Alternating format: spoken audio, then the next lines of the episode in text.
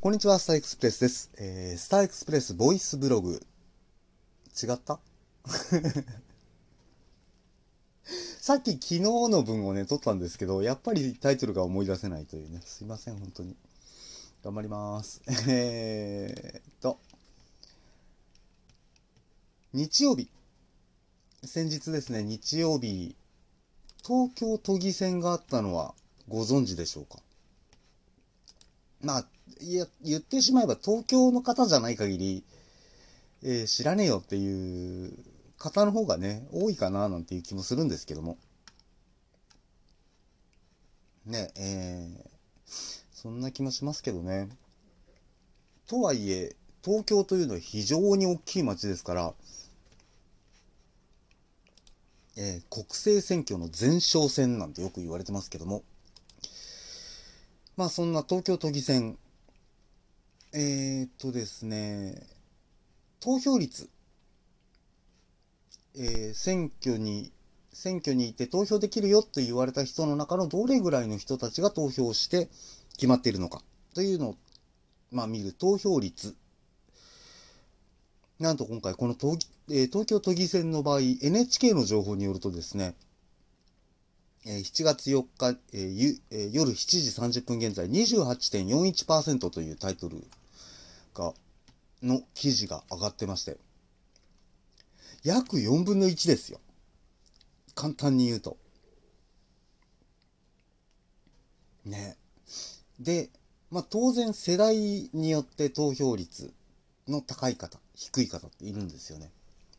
まあちょっと気になったんで総務省のホームページを見ておりまして、えー総務省衆院選、衆議院議員選挙、まあ、秋にもあるなんて言われてますけども、でその中で、えーどの世代の人がどれぐらいの投票率だったのか、っ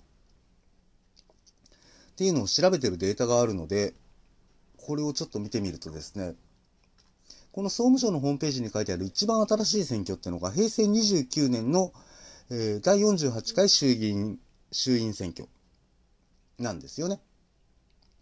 で、今ちょっとすいません、ノイズが乗っちゃいましたが、この平成20、ん？ちょっと待って、29年か。29年の選挙で、一番投票した方っていうのが60代。こちらの数字が72.04%。逆に一番投票してないのが20代の方々。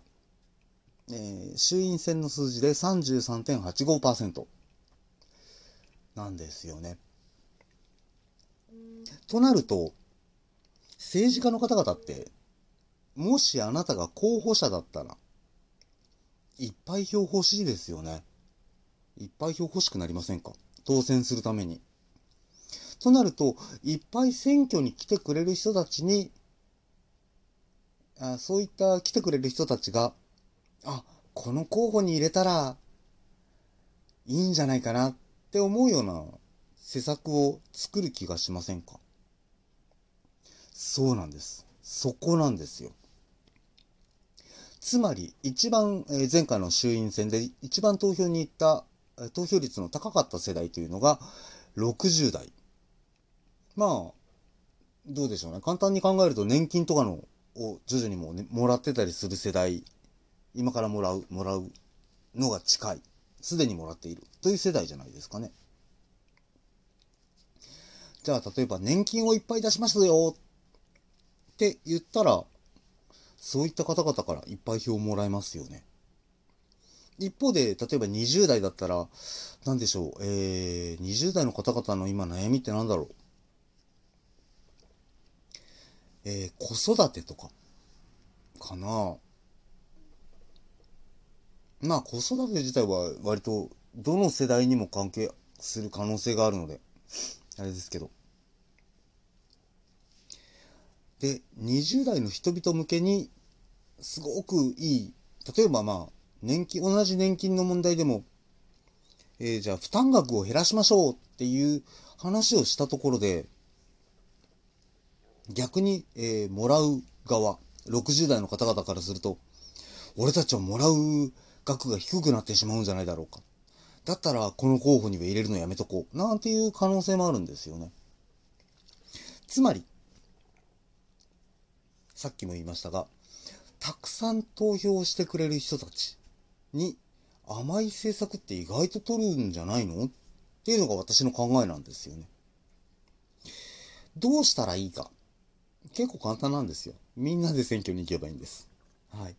で、じゃあ例えば、えー、まあ私は40代なので、40代の人たちがすんごいいっぱい選挙に行ったってなったら、次回からは、あ、この世代のことをほっといたら俺、票やべえかもなっていうのを思わせるためにはやっぱりちょっとでもね、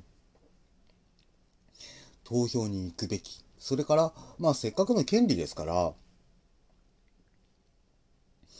あの、そういった権利、ね、え、数少ないチャンスなので、こういったのを有効に活用しない手はないんじゃないかなと思ってたりするんですよね。